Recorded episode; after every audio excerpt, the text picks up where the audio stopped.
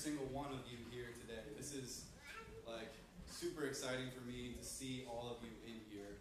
And I want to welcome you into the house of God. And I just want to be clear that the house of God is not this building. Amen? Amen. The house of God is the gathering of his spirit filled people in the name of Jesus. Scripture says that we are the temple of the Holy Spirit. Scripture says that God is building that temple brick by brick and stone by stone. And so every time another person is brought into God's kingdom through faith in what Jesus has done, when a, when a, when a sinner humbly repents, and calls upon the name of Jesus for the forgiveness of sins, Scripture says that heaven rejoices. Scripture says that the angels in heaven essentially are throwing a party when that happens. And those reborn, regenerated, recreated sinners are transformed into a beautiful, saintly brick in that temple of God as a living stone, right? And it's that temple where the glory of the Lord dwells. And so here we are gathered today on this special, monumental, incredible day to witness and to act out the addition of some more stones to that temple, right? We're here to rejoice with heaven over every lost sheep that has been found by the shepherd and brought into the fold of God. We're here to partake of the grace that God pours out through the sacrament. And as witnesses who surround those individuals, we're even here to impart something of the grace we've been given by God as we minister to them and pray over them in just a little bit. But above all that, beneath all that and through all that, we're here to exalt the risen King Jesus, who made a way for us to the Father's table. And so, need you guys all in with me for the next however long it takes. Uh, tune out the food cravings. Don't check your Instagram. Don't worry about your fantasy football roster. We're here to enthrone the risen King as we partake in this sacrament, right? So before we transition to those baptisms, I want to be concise. I want to get through this, but I want to go back to the text in Galatians. Because where we're at in the story of Galatians specifically talks about baptism. And it's specifically in the context of our freedom in Jesus. So go ahead and open your Bibles to Galatians chapter 3. We're going to be starting in verse 23, picking up from last week. We've been working our way through this letter, unpacking what can be at times a confusing argument that Paul's laying out. And it's this argument which he'll get to uh, the fact that we have everyday freedom in Christ If you guys didn't know, that's actually the name of the series, Everyday Freedom. Um, so we're, we're working our way through that argument. And remember, the Galatians were dealing with. Um, they were dealing with people who taught that the Old Testament law was required for Christians, specifically circumcision. And so Paul's writing. Remember the situation with uh, Peter and Paul in Macedonia that he mentions in the beginning of Galatians, where there was division because of these people teaching that circumcision was necessary for Christians. And over the last few weeks, as we've looked at Galatians, we've talked specifically about why the law is insufficient to save us. We talked about why it's incapable of providing the freedom that we need. And we talked about what exactly the law's purpose was to begin with. And so, in our text today, in the end of Galatians 3, Paul's going to wrap up that argument about the law and he's going to transition into this topic of freedom in Christ. And it's that freedom that I want to highlight today as we baptize people. And there's some specific blessings that come with that freedom, specifically that, as Paul talks about, for those who are baptized into Christ. And so that's what I want to hit on today. Let's read from the text in Galatians chapter 3, starting in verse 23. Is everybody there? Everybody got a Bible? Amen. Yep. All right. Paul writes, Now before faith came, we were held captive under the law, imprisoned until the coming faith would be revealed. So then the law was our guardian until Christ came, in order that we might be justified by faith. But now that faith has come, we're no longer under a guardian. For in Christ Jesus, you are all sons of God through faith. For as many of you as were baptized into Christ have put on Christ. There is neither Jew nor Greek, there is neither slave nor free, there is no male or female, for you are all one in Christ Jesus. And if you are Christ's, then you are Abraham's offspring and heirs according to.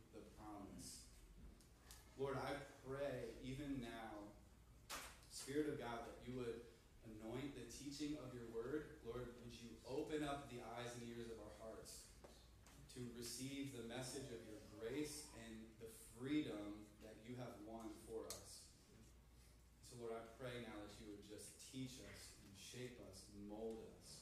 In Jesus' name. Well, if you guys recall last week, we looked at the law's intended purpose. And if you, I know many of you guys weren't here, but we had the whiteboard out here, and Dan wrote a couple things on it. And I'm not going to put you to the test right now.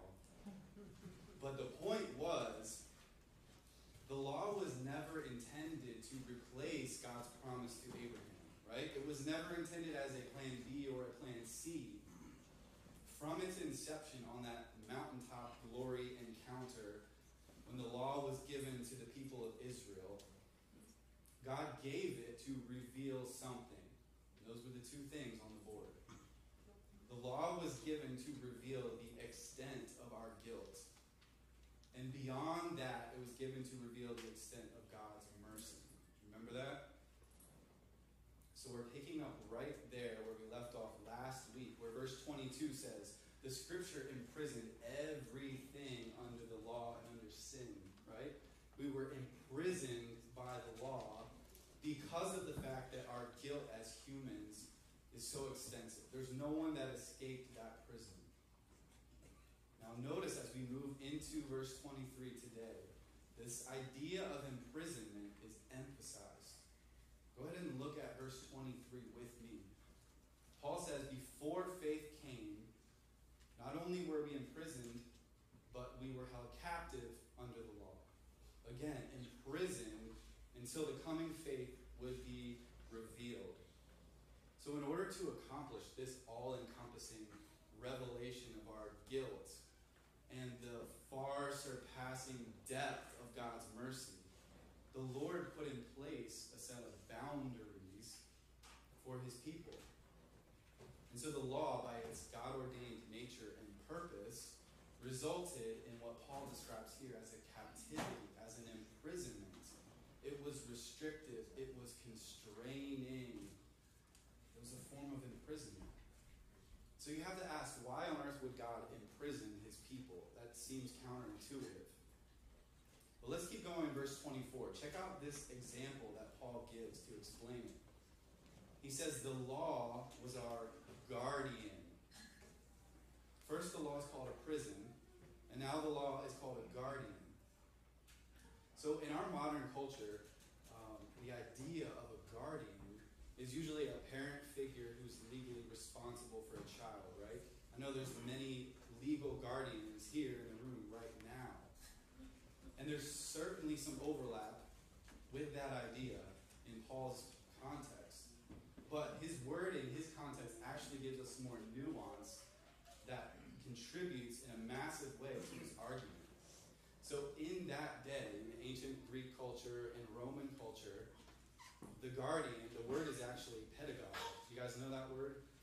It may be a familiar word. It literally means a child leader. And the pedagogue in that culture was a common role among wealthy families. The guardian, or the pedagogue, the child leader, was not a teacher.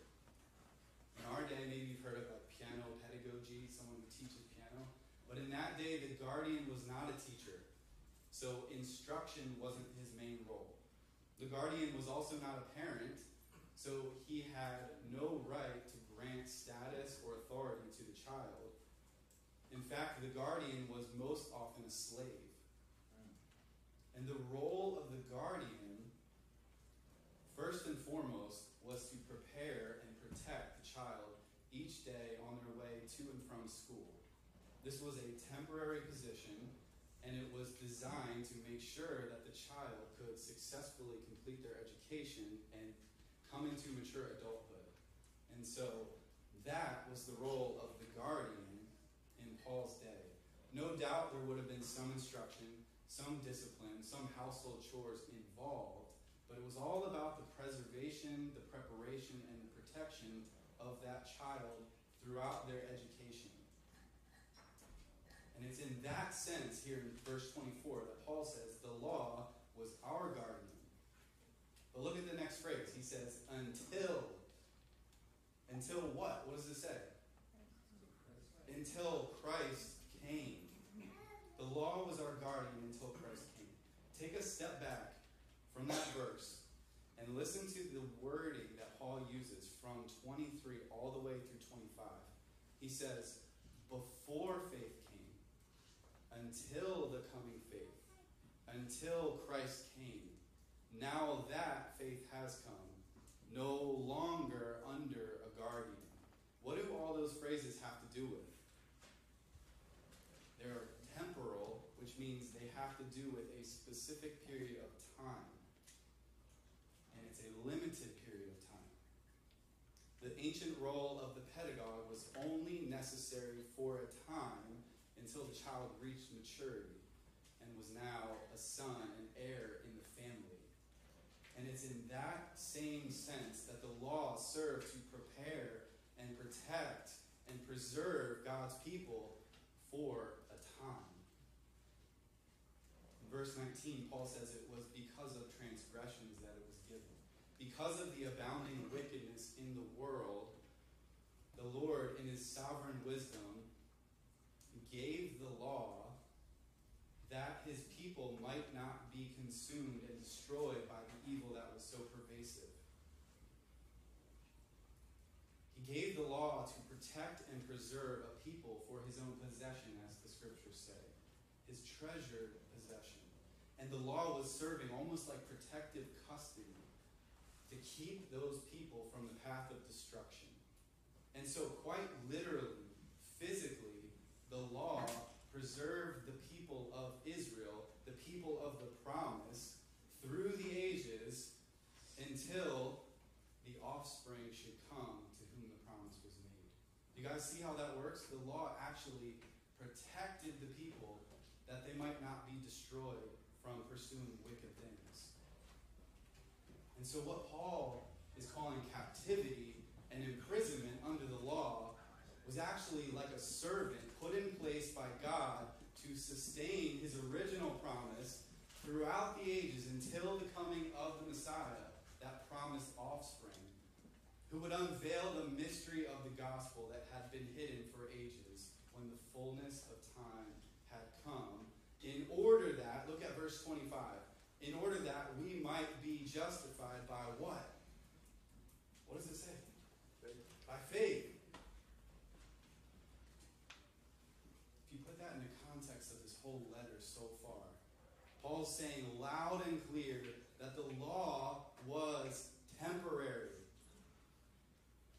To step back under the requirements of the law is not the path to salvation and freedom, it's actually to return to that state of imprisonment.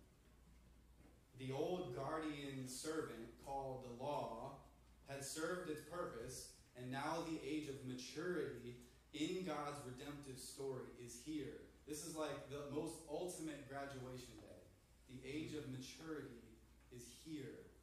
And so, verse 25 says, We are no longer under that guardian now that faith has come. More specifically, now that Jesus has come. Jesus, the founder, the finisher of our faith, the very foundation and this object of our faith. Paul can sum up the word faith, meaning Jesus himself has come. so therefore, we're no longer under that guardian. We're no longer in that protective custody, which means freedom. freedom. And this is what I'm so excited to talk about today as we baptize people. I want each of you, wherever you guys all are, who are getting baptized, to take this freedom part to heart. Let it sink down deep. Imprisonment under the law is discontinued by the freedom that Jesus offers. And so the end of Galatians 3 here that we just read is going to set the trajectory for the rest of the letter where Paul lays out this path of everyday freedom in Christ. And we'll get to that. We're actually going to take some time off. We'll, we'll come back to Galatians in a few weeks. But that's where we're going. Everyday freedom. How many of you feel every day like you have freedom? I don't know. There's a lot of things often that keep us constricted and constrained. But the reality is in Christ, there is freedom. Now, notice what that freedom hinges on. Those people who were under the law did not just magically become free all of a sudden when Jesus hit the ground. Remember, Paul himself was a Jewish man, right? He was a Pharisee of Pharisees, zealous for the traditions of his Jewish fathers, right? He was a man born under the law, imprisoned by it. Now, did he just magically and automatically become a Christian when Jesus was born? Yes or no? No. He was a leading hater. He was a leading persecutor of anyone who followed Jesus. Something had to happen in order for Paul to be redeemed from the curse and the imprisonment of that law, right? Something had to happen for him to access the freedom. And that's what we're going to look at today. The pivotal moment, according to Paul, when the prison door is open, so to speak, is verse 27. Take a look at it. For as many of you as were baptized into Christ have put on Christ. Freedom from the curse of sin and the imprisonment of the law is only accessed by those who have put on Christ. The language communicates the idea of putting on a garment, of clothing yourself in Christ. It means that you're surrounded, enveloped, more importantly, united with Christ Himself. And here in verse 27, listen closely.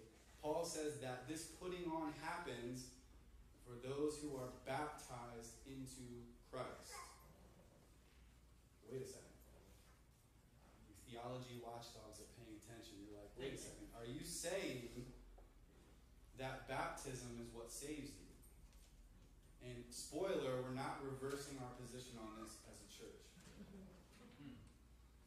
If you've been following the whole argument of Galatians so far, the whole point of what Paul is trying to say very clearly is that he disagrees with the idea that any human action on our part would save us, right?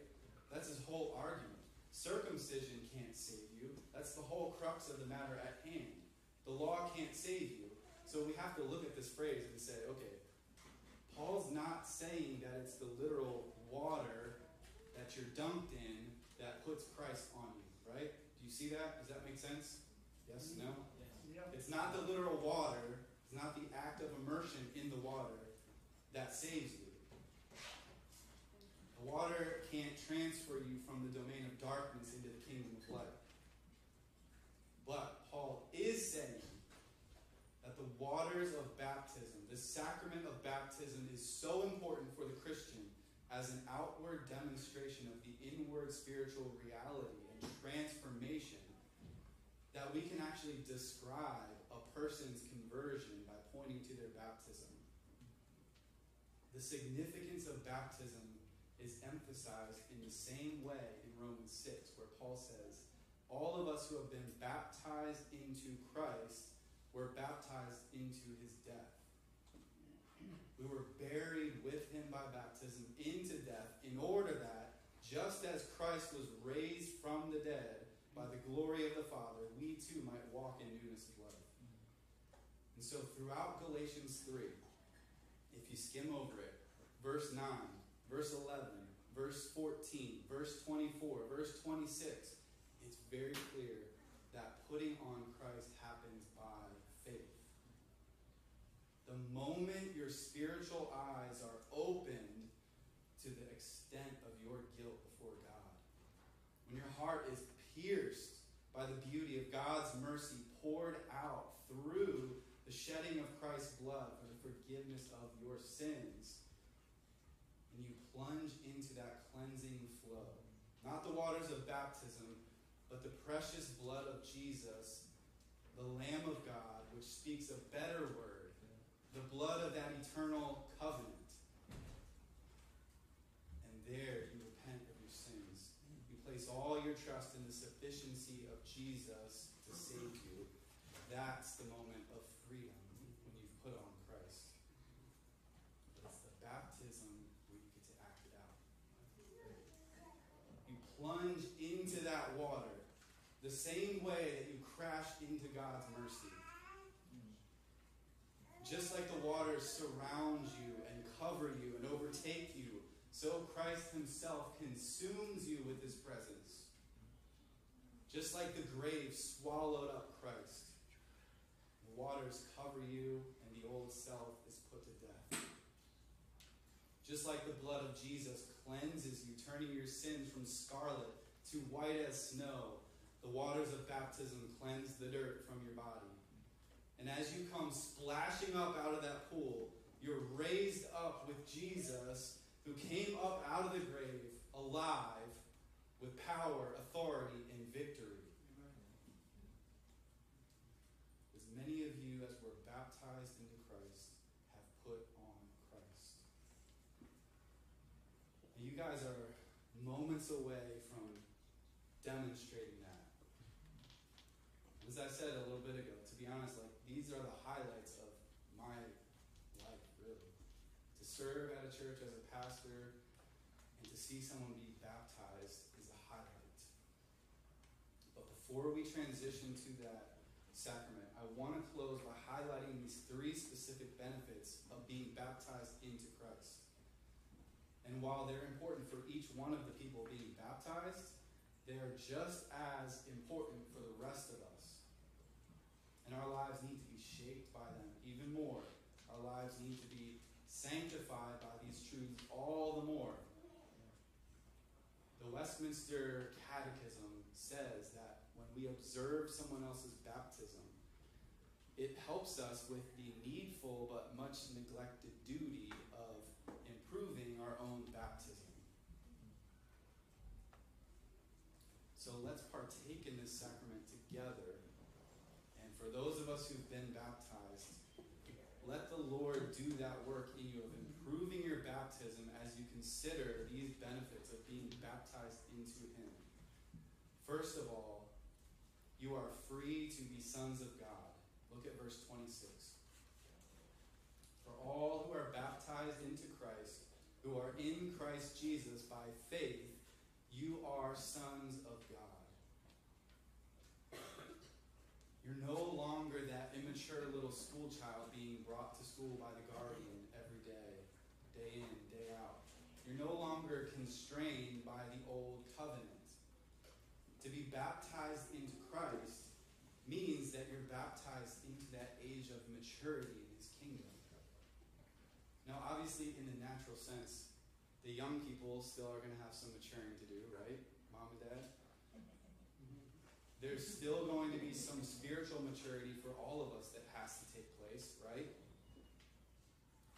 But the inauguration of the kingdom of God through Jesus' work on earth and his ascension back to heaven is a maturity in the spiritual sense that we all get to participate in. It doesn't matter how old you are, you're in the maturity of that age, right? Which still has yet to be finally matured Christ returns. But my point is that You're no longer under that guardian. You're free to act and live and walk as a son of God. And I wish we had time to go into all the depths of what that means to be sons of God. But we can't today. We don't have time.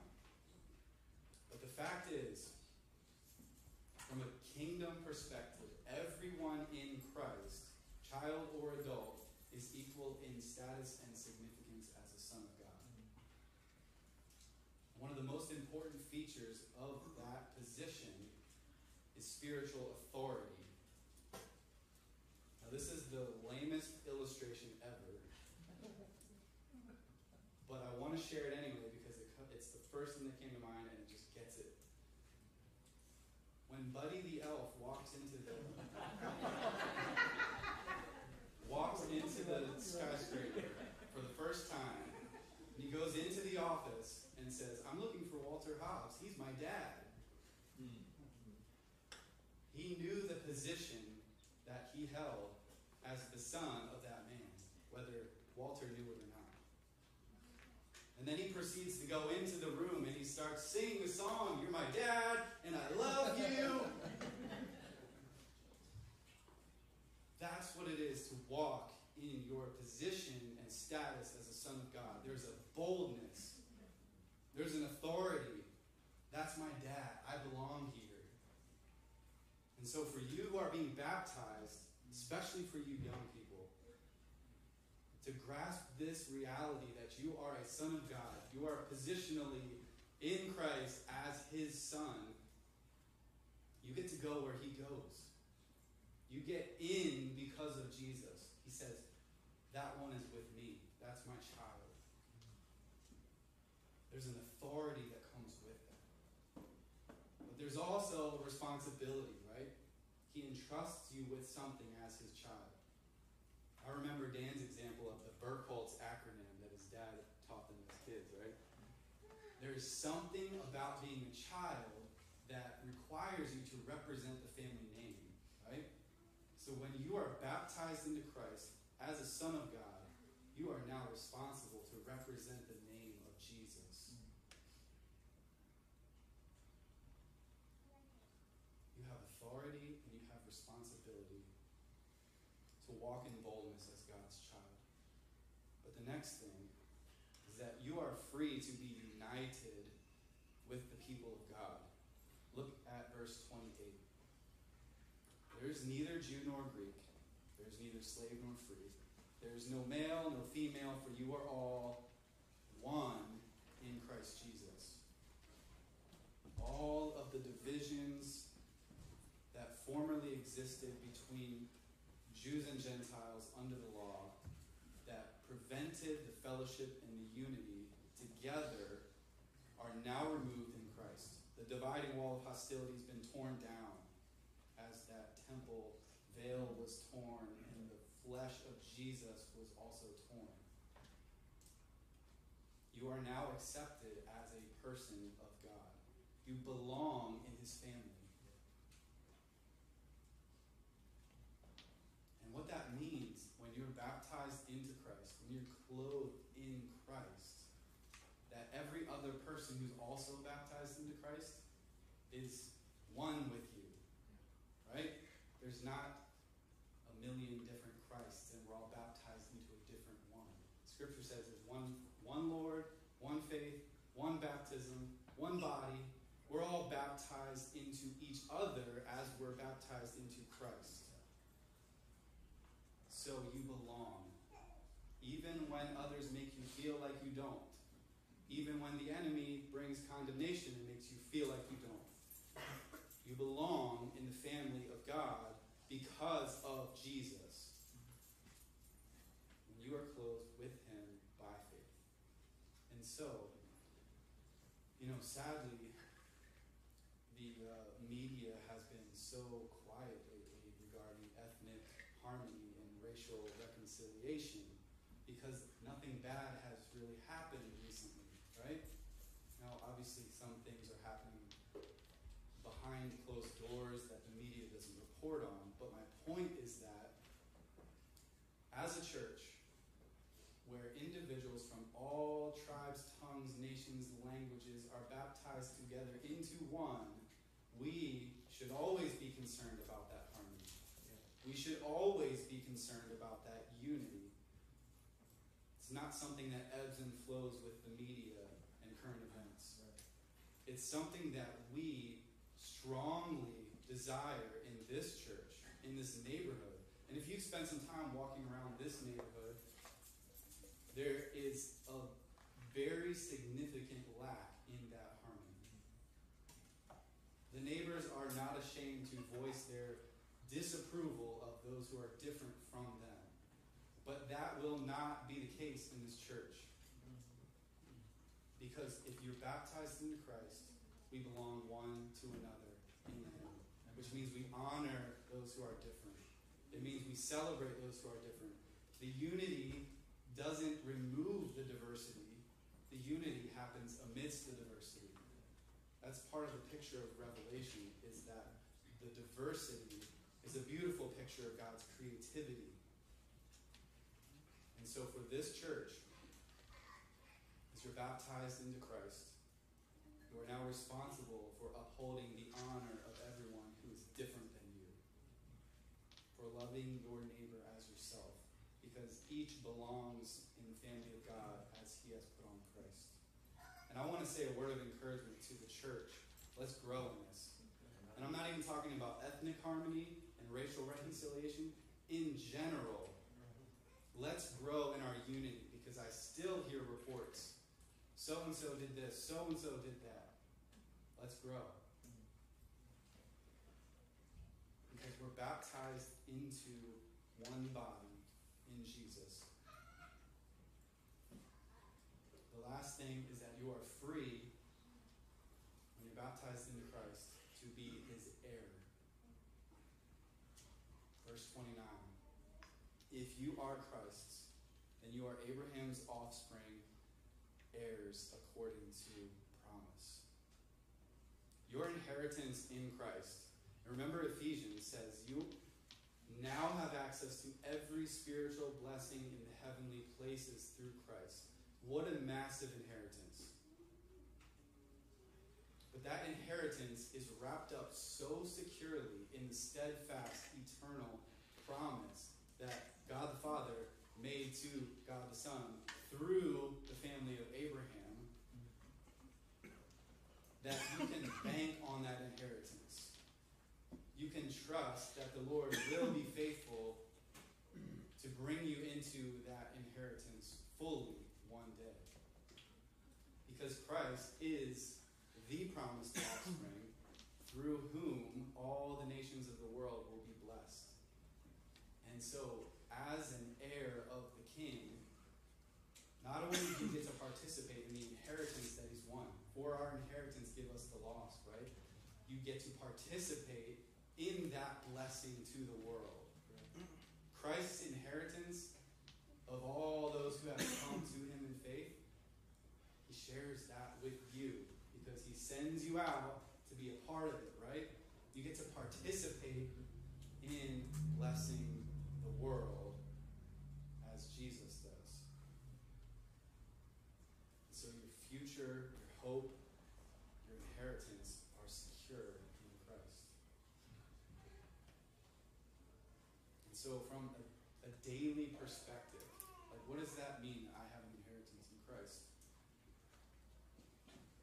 It means that you have no lack. Regardless of what you can see and feel now the physical, you have no lack.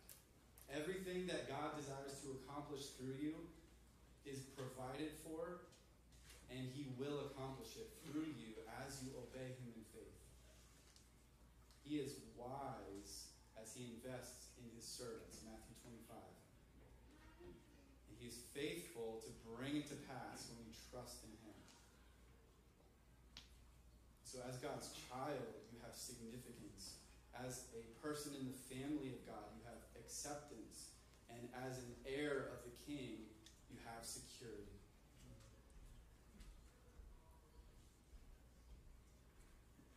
No longer under the guardian, right? We don't have to try to live up. We are free to live as those sons of God, with the boldness, with the authority, responsibility with everything that we need provided for. So, my word of encouragement to you guys being baptized is to take those three blessings to heart and to live from them. Jesus has won the victory, and he has so freely provided the grace that you need in these particular ways. Let's pray, and then we'll transition into the baptisms.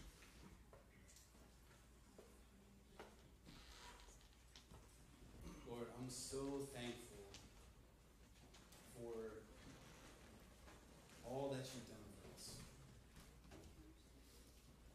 I'm so thankful for your kindness in giving us so many blessings.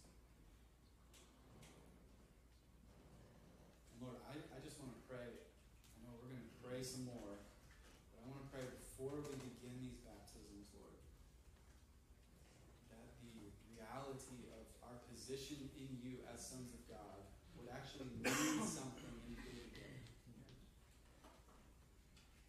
Lord, that it wouldn't be just a cliche or just something that we think about once in a blue moon, but that we would take up the authority that you've given us, take up the responsibility that you've given us, rouse ourselves, as Isaiah says, to go after the inheritance that you have won and share it with us.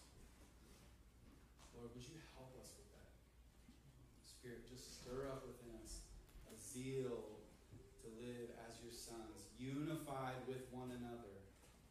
Oh Lord, would you forgive us for the lack of unity that happens so often and the tensions. Lord, forgive us.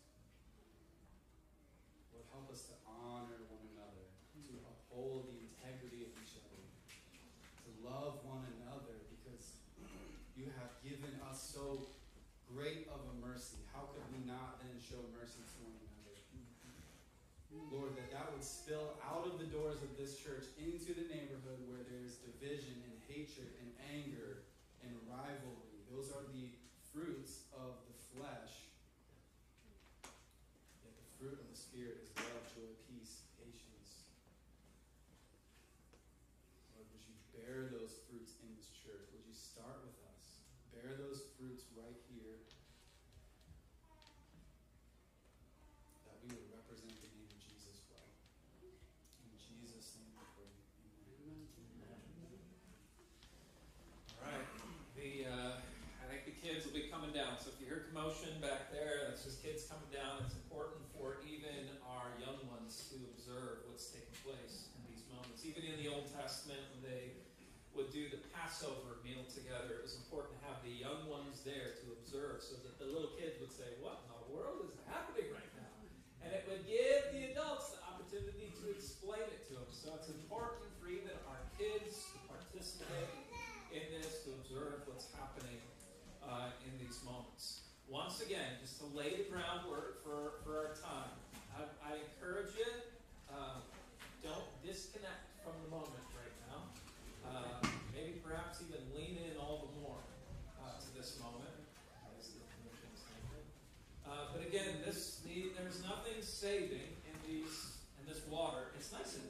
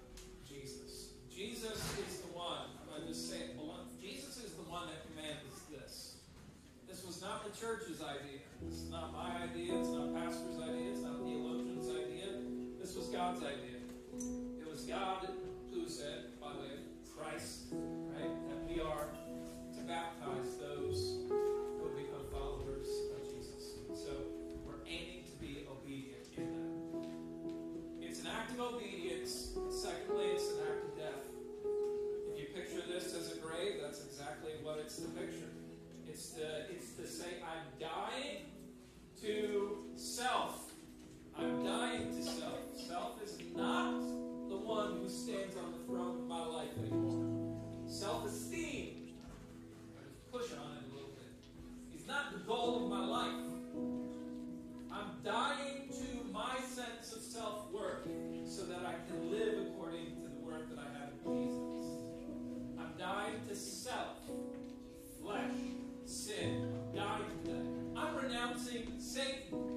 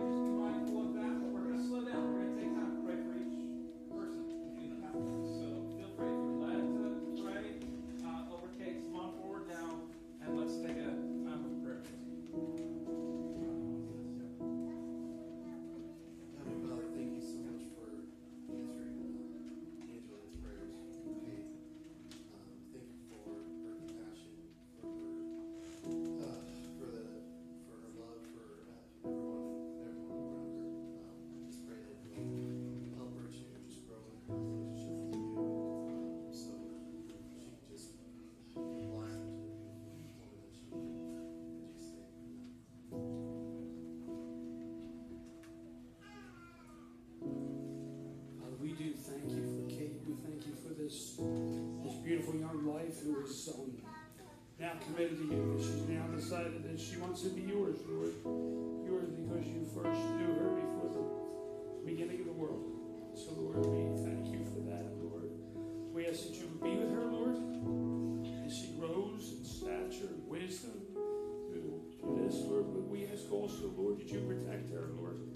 Protect her from the evil one who will sow lies and tell her that things of this world are better than you. So protect her, Lord. Be with her and guide her through life. We pray that you would just um, bless her in so many ways. Um, that she would walk in a way that would be what you want for her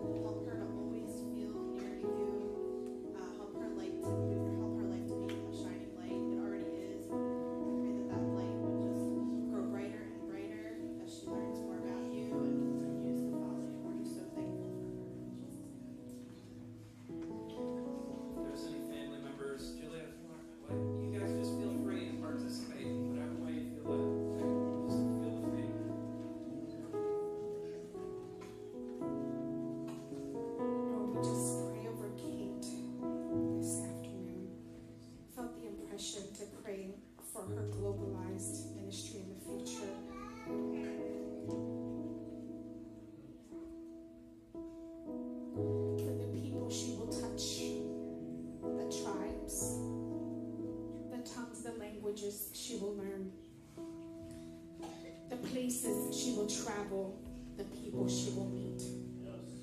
Lord, I thank you for every provision that's just going to be given to her right in our hands, provided every cent, every way.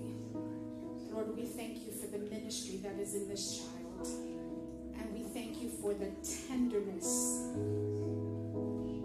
that she feels from the Holy Spirit, the sensitivity to your voice. Let that voice always lead her let that voice always carry her. Let that voice always guide her in her journey.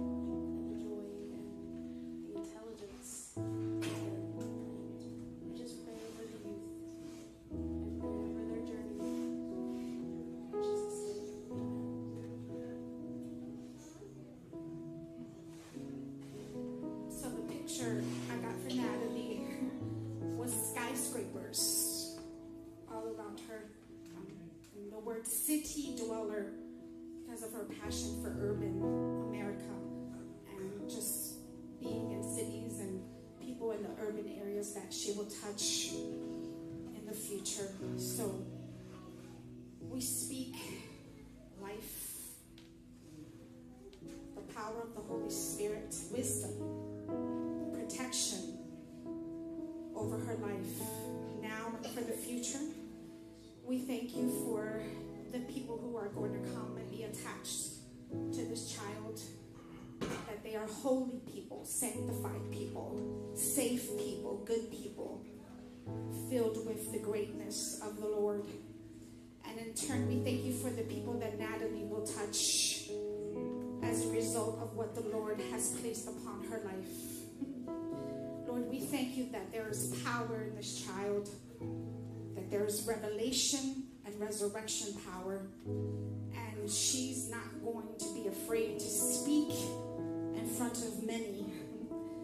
So we, we speak public speaking, public knowledge, and that her voice will be heard and they will heed to what she has to say.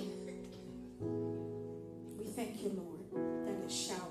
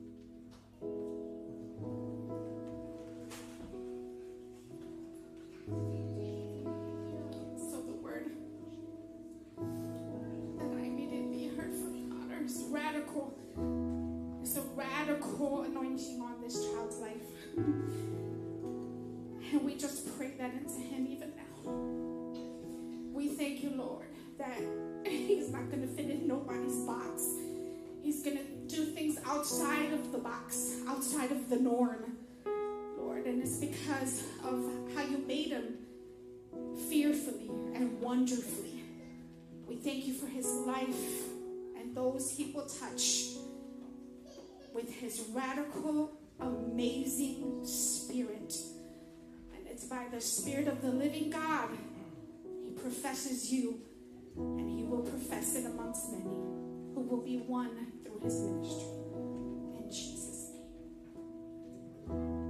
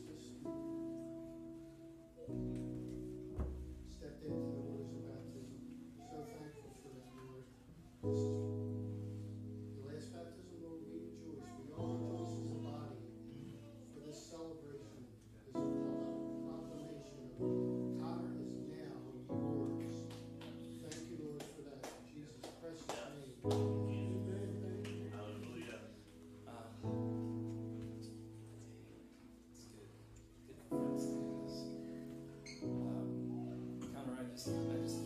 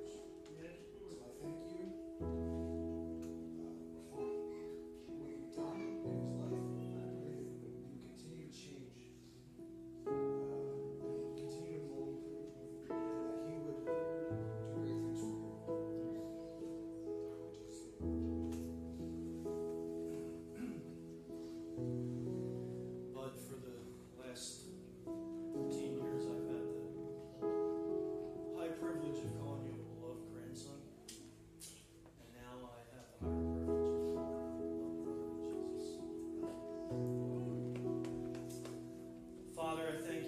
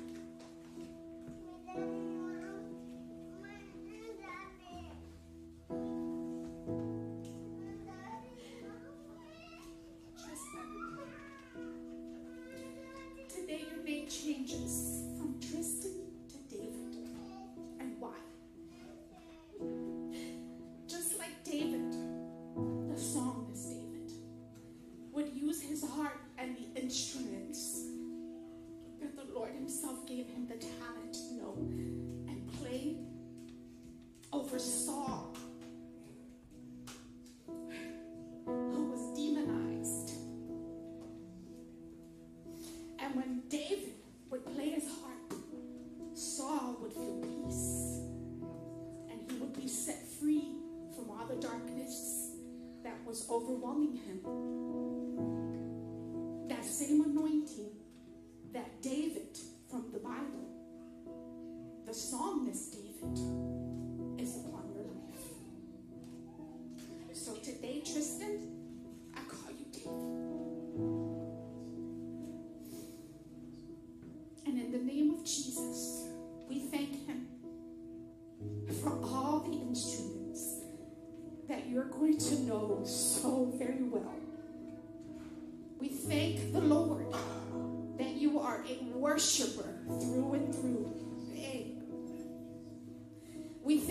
the songs that you will write, and they will be used in international and national worship.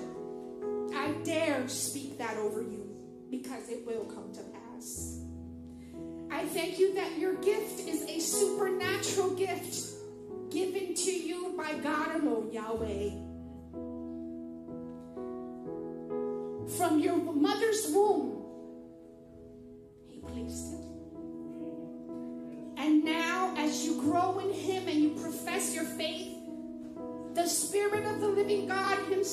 Will develop it. So today, we establish you as David.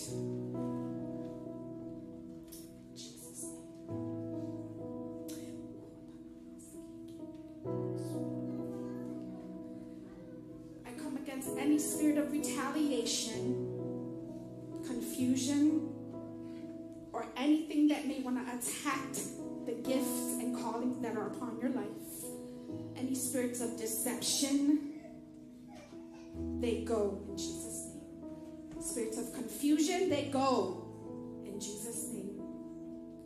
We speak the peace that surpasses all understanding to guide your heart and your mind through Christ Jesus. It shall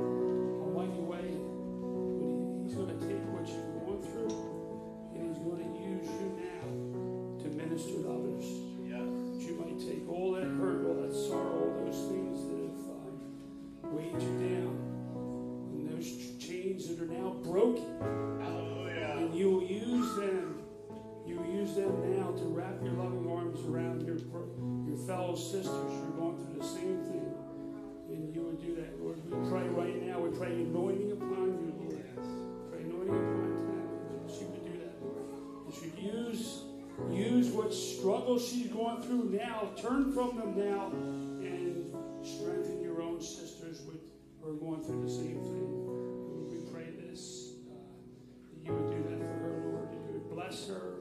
Bless her. Watch her steps, Lord. Keep her from, from any kind of going back to the past. But instead, move her forward and she would now strengthen her sisters.